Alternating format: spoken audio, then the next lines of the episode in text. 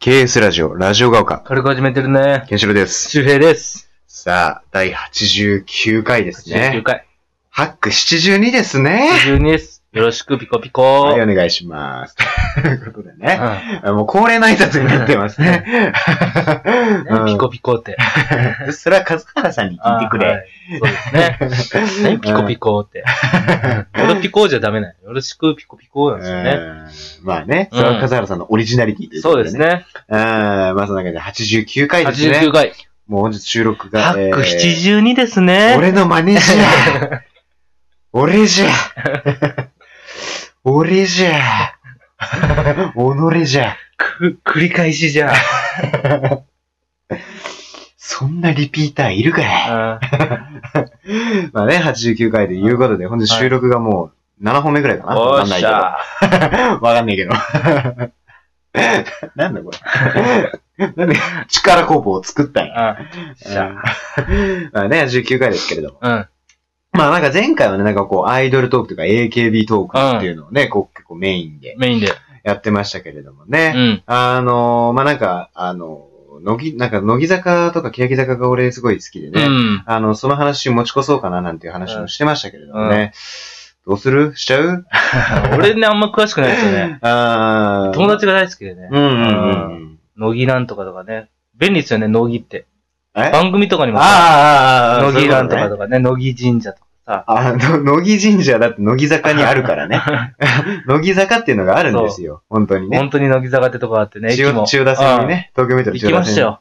行きましうんた 友達に、その、乃木坂好きのね、うんうん友達がうんうん。行きたいっつって。乃木神社っていうのは、だってあの、毎年乃木坂46の子が、その、成人迎えた子が、うんうんあの、乃木神社で、なんかこう、記者会見じゃないけど、うんなんかそういうのやるんだよね。そうそうそう、今年の乃木坂からの成人はこの子たちです、みたいな。で、その時にさ、エマとかもさ、うもん。そうそうそうそう。みんなうんメンバーへのメッセージみたういな。ん。すごいんだよね。すごいよね今。うん。便利っすよ。乃木ライブとか何でもつけれるもんね。そうだ乃木タンブラーテレビテレビ番組もね、乃木坂工事中っていう番組がありますけれどあるあるも、あと、乃木ビンゴっていう番組もありますしね。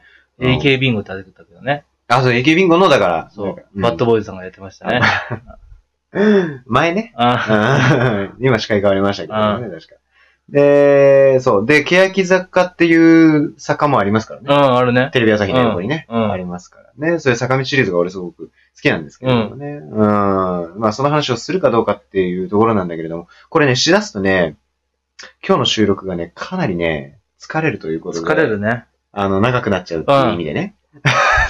ちょっとね、あのーまた新しいそう、ちょっと味変えでね。味を変えてう、ん。あのーまあ、前にね、ちょっとこう、だいつ、いつぐらいだったかな前に。前の前の収録ぐらいだから、多分9月前半とか。うん、なんか結構前にあの、名言をね、名言。あの、紹介したと思うんですよ。んで、いろんなね、なんか例えば周平君だったらその、あの、マイケル・ジョーダン、ね。 MJ。うん。 MJ ね。うん。マイケル・ジャクソンじゃなくて。ジャクソンじゃないですジョーダンの方ですね。マイケル・ジジョャーダーネンッ。トでもないですよ。そうマイケル・ジャクソンの妹ですね。ね。うんマイケル・ジョーダンのなんか名言紹介したりだとか、で、僕はいろいろなんかこう、歌詞、うんアーティストさんの歌詞をね、うん紹介したりとか、まあそういう回があったんですけれども、うん。その中で一つね、あの、僕一つ本を紹介したと思うんですよ。でそれがあの、僕がね、あの、尊敬してるあの、メンタリストの大悟さん。大悟さん、素晴らしいバンド。ちょちょちょちょちゃうのよ。ああら、なんでこのメンタリストの大悟さんの下りになると、あの、ブレイカーズの方をく出してくんだよ。あ。手袋の方じゃないのあよ。そう。うん。うん火曜サプライズの方じゃないのよ。出てませんかね。出てないのよ。毛先遊んでないですかじゃあ跳ねさせてますね。ヘアアイロンを駆使してますね。えー、じゃじゃじゃあのよ。このメンタリスト大悟さんのね、うん。その本を紹介したんですよ、うん一冊。そのメンタリスト大悟の心を強くする300の言葉っていう本があって、それで、この本を使ってね、またちょっとこう、一つ、なんかこう、やろうじゃないかと、うん今日は。っていうことでね、あの、こないだあの、僕たちはあの、日本史の教科書を使って、あの、二人でやってみたいことっていうことでね、うん日本史の教科書を使って、ほら、なんかページを適当に開いて、うんで、ストップって言ったところで開いたページのところでトークをする。うんうん。で、それは日本史でやりましたけれども、ちょっと今回はちょっとこの、大悟さんの本でやってみようじゃないかと。この、心を強くする300の言葉とう。いうん本でやってみようじゃないか。うん。この間名言を紹介した回では、この300の言葉のうち2つぐらいしか紹介してなかったんでね。あの、もう、まあ、それを聞いてこの本をね、あの、買ってくれた方、もしいらっしゃれば幸いですけど。そうですね。うん番組オリジナルホイッスルあげますよ。だからその粗品をあげるトリビアの泉スタイルは何なのよ。えうん。 ?80 平超えたら結構いいものあげんのかいうんホイッスルあげます。 あね、そんな感じで、じゃあ、あの、この、これ聞こえますかこれ。こうん。うもね、うん。やってますけれども、じゃあこれをまた、適当にまた、あの、日本書教科書の時みたいに、うん適当にあの、開くんで、はいまた周平君にストップって言っていただいて、はい。で開いたページの中からちょっと名言を紹介していこうじゃないかと。じゃあ、どんぐらいのスタート、俺スタート言わなくていいスタート。ててててて。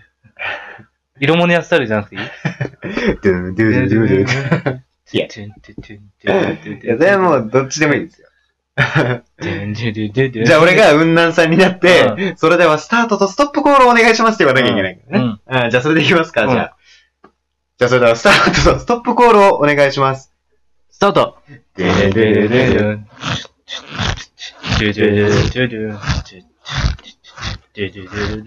ストップでででででででということでね。えーっと、86ページ、87ページですね。サイレントで。サイレントですね。えー、じゃあ、えー、ファーストチャレンジ、サイレント。でんでんでんでんでんでん。ロバートさん言ってしまう、喋ってしまうっていうね。うんって言ってしまうっていうね。あの いや、でサイレントじゃ、うんあの、ラジオはもう絶対無理だかあら。絶対やっちゃいけないですよね、サイレントで。 だからね。うん。えっ、と、これあの、300の言葉があるんですけれども、そのうちのですね、97番目と98番目が載ってますうね。わ、素晴らしいこと二つがある載んっだてろうまなす。。 ハードルを上げるな。、はいいや、素晴らしいと思いますよ。そうね、じゃあ、うん紹介していきましょうか。86ページ。97番目の言葉。はい。現実は厳しい。世の中はそんなに甘くないという言葉は、努力して成功した人間だけが言えるセリフだ。うん。何も成し遂げてない人がこの言葉を言うときは、自分が失敗したのは厳しい世の中のせいで、自分は悪くないと自分を正当化しているに過ぎない。厳しい現実を言い訳にしないで立ち向かえる人間になろう。ほなるほどう。うね。ん。まあ確かにそうですね。賛成です ね。アアグリウィ大ズ大悟悟ですね。ですね。うん、確かにそうだウね。ィズ・ディースね。えブリリアントみたいに言うな。あのブルゾン風に言ウうな。 ィズ・ディーということでね。 アグリー・ウィズ・ディーというこ俺あの二人好きなん だ。結構ガタいいですからね。とで。アメフトですよね、元。あ、そうそうそうそうそう。で、こうね、確かにね、何も成し遂げない人がこの言葉を言うときは自分が失敗したのは厳しい世の中のせいで自分は悪くないと自分を正当化しているに過ぎない。う確かに現実逃避的なね、うんニュアンスですよね。そう、だから現実を見るっていう、前も言ったかな、現実を見るっていう言葉にはやっぱり二つの解釈があって、うん一つはその諦めるっていう解釈で、もう一つはその未来を見据えてレールを引くことができるっていう。うん。やっぱりね、その自分を正当化してるに過ぎない人が現実は厳しいっていう時はさ、前者の解釈になるんだろうね。うーん、いい言葉ですね。うんちょ。っとアスリートっぽいですね。そうですね。うーん。で、このもう一個。この87ページ。 98 98番目の言葉。うんこれはなかなかですよ。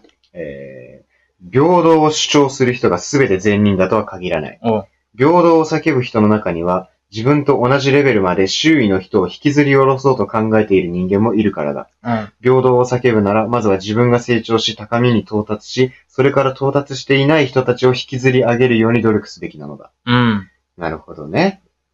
おー難しい言葉ですね。 うん。あ、そう、そういうことですよね。そうだね。うんうんうんうんうん。これもだから自分を正当、自分が、なんていうの成長できないっていうのを正当化するために平等っていうのを叫んで、うん。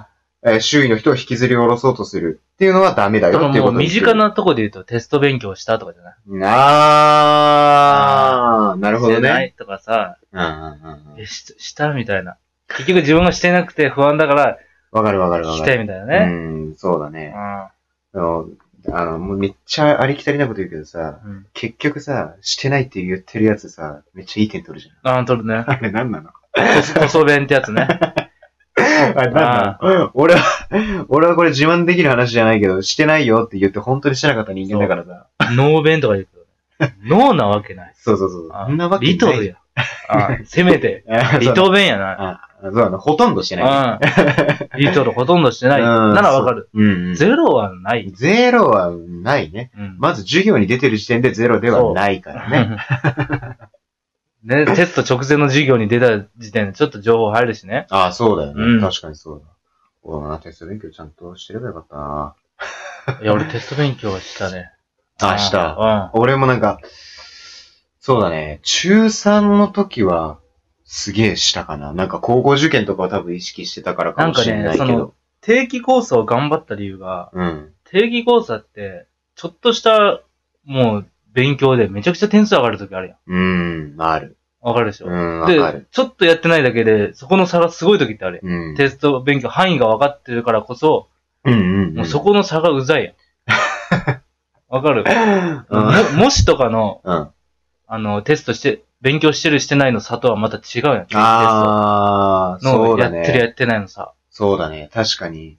その、テストはもう本当にね、あの、出る問題のね、うん予想がつきやすいんだよね。うんあの、先生によって癖あるし、うん。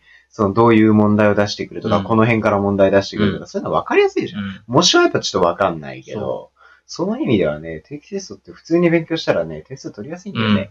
うん、だから、うんだからもう、ね、勉強するっていうのはしないともったいないみたいな。それうん、感そじうでだねやってたね、勉強は。うん。で、俺、札幌の場合は、あの、そのせテストがさ、そのまま成績に現れるわけじゃん。うで、んその成績が、いわゆる内申点っていうね、うそういわゆるその成績の点数、成績も、その5段階評価も全部総合して点数化して、うんそれも高校受験の、その、合計の結果に加味されるみたいなことだったから、要するに中学からちゃんと勉強してないと、ん。うん。ああ中学で勉強して定期テストでいい点数取ってないと、なかなかそのいい高校に受かるにはちょっとこう、あの、アドバンテージが取れないっていう、そういうところだったから、で、俺、中2になる時に札幌に転校してきたんだけど、うん中1の時は栃木にいたのね、うんと中学校は。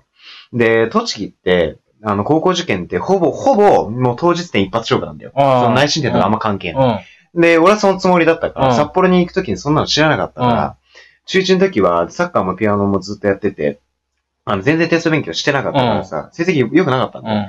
それで札幌行った時焦ったよね、本当に。このままじゃやべえと思ってう。ん。な、なんか、効率は、うん。なんか、その、テストのあの5段階評価うのん合計、うん。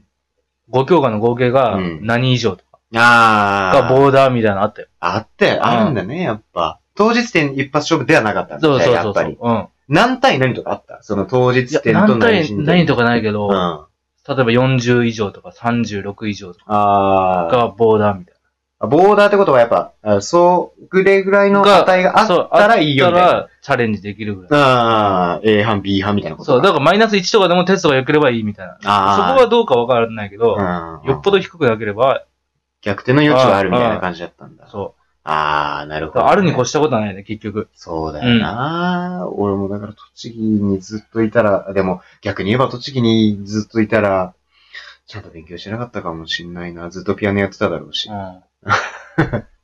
うん。まあ、ピアノはずっと続けてますけどね。うん、ピアノいいね。ピアノはやっぱ俺的に気分転換になるからいや、ね。ちょっと待って、いや、ちょっと待って、ちゃうね。やっぱ疲れた時に、いふやと、いやこいや。う、鍵盤をこうあ上げて、いや、けあ、まあ、このサラサラの、こここはこれをはいでね、。上に置いてあるあの、おーね止、まれと、ブレーキをかけ れ。生地があるおーひらひらのやつを。もしもし、もしもし。どけて、止まれこうあ上げて。 おい、うんアクセル踏むのやめ れ。ピアノやってないやないか。 俺俺が俺がってこと俺が、いや、自分のことは自分が一番分かれ。どういうこと どういやいやいやいや。うん。あなたはもうバスケットボールでしょ、あ、そっか、そうんあ、ね。そうかって。ピアノないよね。うんピアノはもう僕はずっとやってね、うん、8歳の時からやってますから8ね。歳ね。うん。いいですよ、ピアノ弾けたら。ああ。大人の趣味としてもね、なかなかいいですいいよね、ピアノってね。俺も、こう、趣味でね、ふとした時よ。いやに、いやいやいやピアノをね、鍵盤。 おい下りのアンコールはやめようぜ。 もう残り30秒切ってんの よ。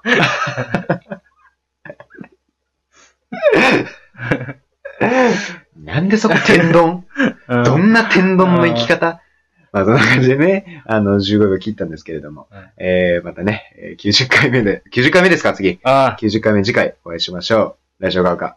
さよなら。バイバイ。